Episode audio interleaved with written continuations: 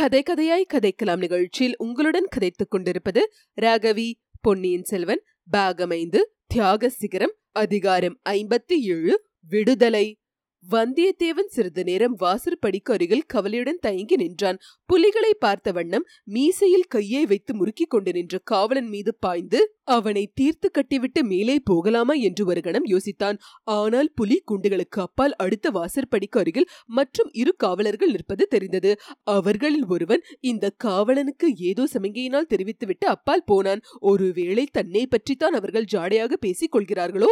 இந்த காவலனை தாக்கி வீழ்த்திவிட்டு போனாலும் அப்பால் இது போன்ற பல வாசற்படிகளும் அவற்றில் காவலர்களும் இருப்பார்கள்.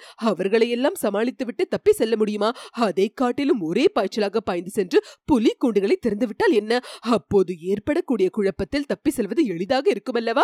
இப்படி அவன் எண்ணிய போது காவலன் ஓஹோ தப்பித்துக் கொள்ளலாம் என்று பார்க்கிறாயா? என்று கூறியதை கேட்டு வந்தியத்தேவன் ஒரு கணம் திடுக்கிட்டான். புலிகளில் ஒன்று முறுமியது. அட நாயே சும்மா கிட! என்று அதட்டினான் காவற்காரன். அவன் புலியுடன் பேசுகிறான் என்று அறிந்ததும் வந்தியத்தேவன் சிரித்தான். காவற்காரன் திரும்பி பார்த்தான். பின்ன பாருங்க ஐயா இந்த புலி என்ன மிரட்ட பாக்குது? இது மாதிரி எத்தனையோ புலிகளை நான் பார்த்திருக்கிறேன்.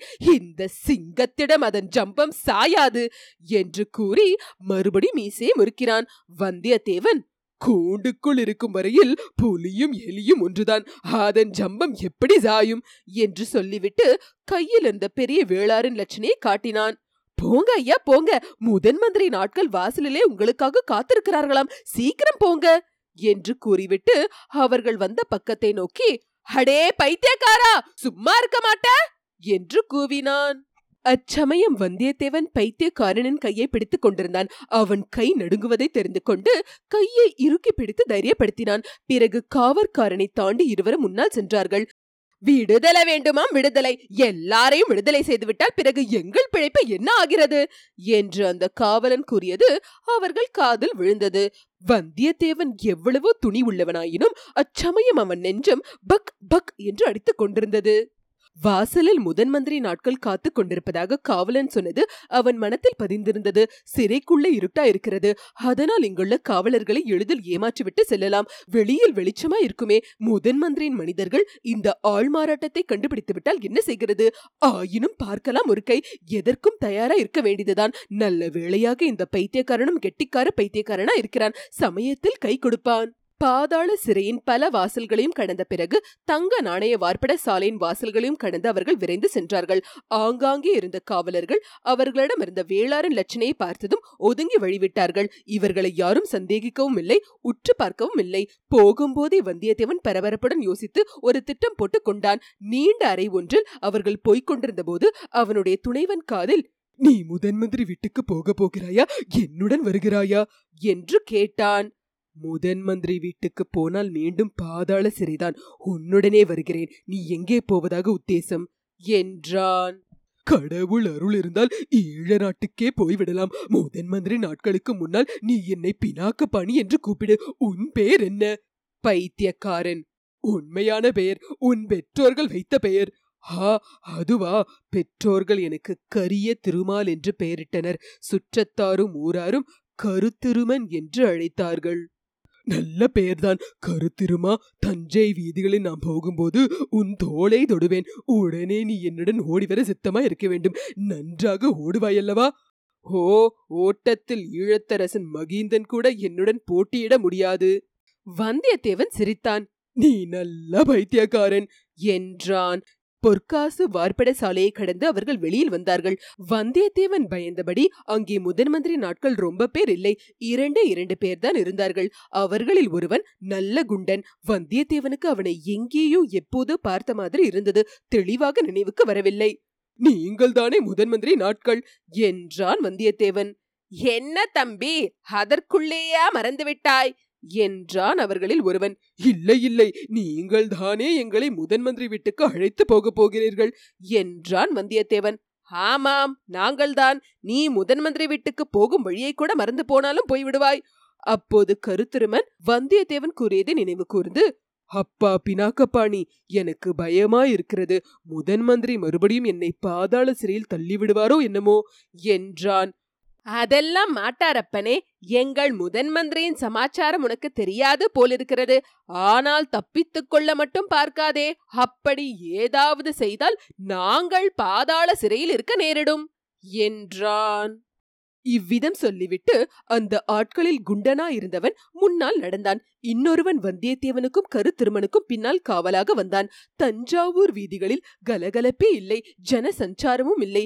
ஆதித்த கரிகாலரின் இறுதி சடங்குகளினால் ஏற்பட்ட கிளர்ச்சிகள் அடங்கிவிட்ட பிறகு கோட்டைக்குள் வசித்தவர்கள் அவரவர்களுடைய அலுவல்களில் ஈடுபட்டிருந்தார்கள். கோட்டைக்கு வெளியில் கொடும்பாளூர் படைகள் கடுமையாக காவல் புரிந்து வந்தன. கோட்டைக்கு வெளியிலிருந்து யாரும் உள்ளே வருவதற்கு அனுமதிக்கப்படவில்லை.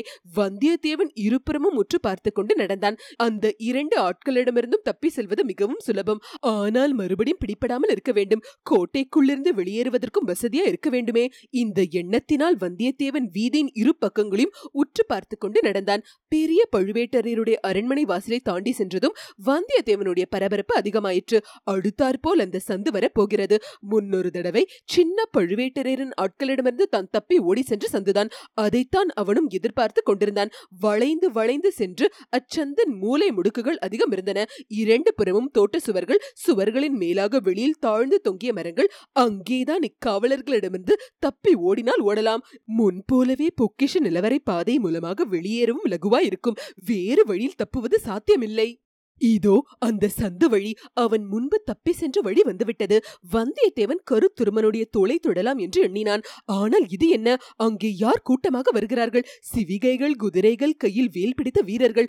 இவ்வளவு ஆர்ப்பாட்டத்துடன் வருகிறவர்கள் அரச குடும்பத்தை சேர்ந்தவர்களாகவோ பெருந்தர அதிகாரிகளாகவோ இருக்க வேண்டும். இதை உணர்ந்து முதன் மந்திரியின் ஆட்கள் சுற்றுமுற்றும் பார்த்தார்கள். வந்தியத்தேவன் கவனத்தை கவர்ந்த சந்தை அவர்களும் கவனித்தார்கள். உடனே அவ்விடம் சென்று ஒதுங்கி நின்றார்கள். தாங்கள் அழைத்து வந்த இருவரையும் தங்களுக்கு பின்னால் நிறுத்தி பிறர் அறியா வண்ணம் அவர்களை மறைத்துக் கொண்டு நின்றார்கள். எதிரில் கூட்டமாக வந்தவர்கள் விரைவில் அந்த இடத்தை அடைந்து அவர்களை தாண்டி சென்றார்கள்.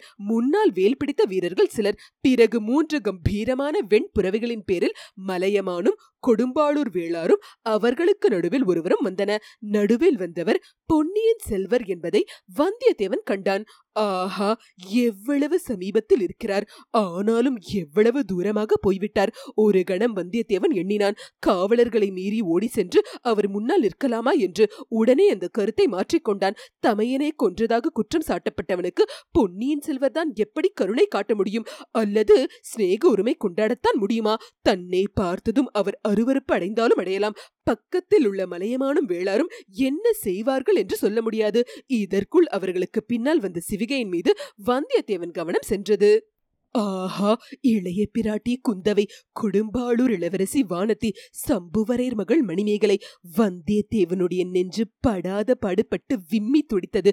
வேறு எந்த சந்தர்ப்பமா இருந்தாலும் இந்த மூன்று பெண்மணிகளில் எவரையும் அணுகி உதவி கோரலாம். அவர்களும் மனமு வந்து உதவி செய்வார்கள். ஆனாலும் இப்போது ஆதித்த கரிகாலனை வஞ்ச துரோகம் செய்து கொன்றவனை பார்த்தால் இளைய பிராட்டியும் இளவரசி வானத்தையும் எத்தனை அருவருப்பு கொள்வார்கள்.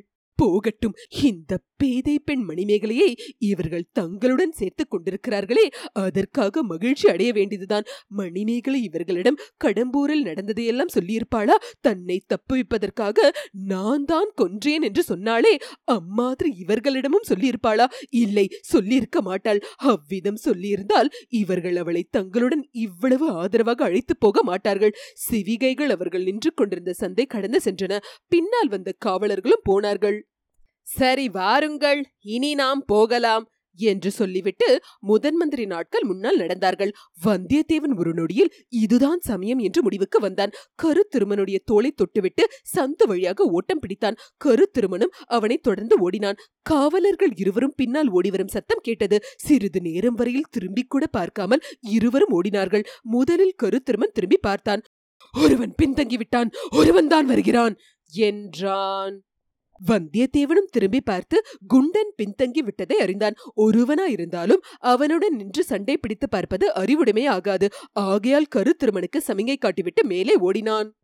முன்னொரு தடவை அவன் மதில் சுவர் ஏறி குதித்த அதே இடத்தை அடைந்த பிறகுதான் நின்றான். முறிந்து வளைந்திருந்த கிளை அப்படியே இன்னும் இருந்தது. அதை பிடித்து தாவி சுவர் மீது ஏறிக்கொண்டான் கரு திருமணியும் கையை பிடித்து தூக்கி ஏற்றிவிட்டான். இருவருமாக முறிந்து மடிந்திருந்த அந்த மரக்கிளையை சிறிது ஆட்டி துண்டித்தார்கள். பின்தொடர்ந்து வந்த ஆள் அருகில் வந்ததும் அவன் பேரில் தள்ளினார்கள். மரக்கிளை அவன் பேரில் விழுந்ததா என்பதை கூட கவனியாமல் சுவர் மேலேறி தோட்டத்தில் குதித்தார்கள். அடர்ந்த மரங்கள் புதர்கள் இவற்றினிடையே புகுந்து சென்று மறைந்து கொண்டு நின்று சுவரை குறிவைத்து பார்த்து கொண்டிருந்தார்கள். யாரும் தங்களை தொடர்ந்து பிடிப்பதற்கு தோட்டத்துக்குள் குதிக்கவில்லை என்று தெரிந்து கொண்டு மேலே சென்றார்கள். அப்பா தப்பி பிழைத்தோம் என்றான் வந்தியத்தேவன். இதற்குள் என்ன ஆகிவிட்டது? கோட்டைக்குள் வெளியே போவது எப்படி? என்றான் கருத்திருமன். அதற்கு வழி இருக்கிறது. கொஞ்சம் பொறுமையாயிரு. பழுவேட்டரையரின் மாளிகையை நெருங்கியதும் வந்தியத்தேவன் நின்றான். மாளிகையில் முன்போல கலகலப்பு இல்லைதான். ஆயினும் நடமாட்டம் இருந்தது. இருட்டும் நேரத்தில் பொக்கிஷ நிலவரையில் புகுவதுதான் உசித்தமா இருக்கும். இவ்விதம் தீர்மானித்து ஒரு மரக்கட்டையின் மீது உட்கார்ந்தான். கரு திருமணியும் உட்கார செய்தான். இனி இருட்டிய பிறகுதான் நம் பிரயாணத்தை தொடங்க வேண்டும். அதுவரையில் உன்னுடைய கதையை சொல்லு. கேட்கலாம். என்றான். அதுதான் சொல்ல முடியாது என்று முன் சொன்னேனே. அப்படியானால் உன்னை வெளியே அழைத்து போகவும் முடியாது. நான் உண்மையை சொல்லாமல் ஏதாவது கற்பனை செய்து கூறினால் என்ன பண்ணுவாய்? கதை கற்பனை எதுவாயிருந்தாலும் சொல்லு. கொஞ்ச நேரம் பொழுது போக வேண்டுமல்லவா? கருத்திருமன் சொல்லத் தொடங்கினான். உண்மையிலேயே அது அபூர்வமான பல சம்பவங்கள் நிறைந்த கற்பனை கதை போலவே இருந்தது. இத்துடன் அதிகாரம் ஐம்பத்தி ஏழு முற்றிற்று.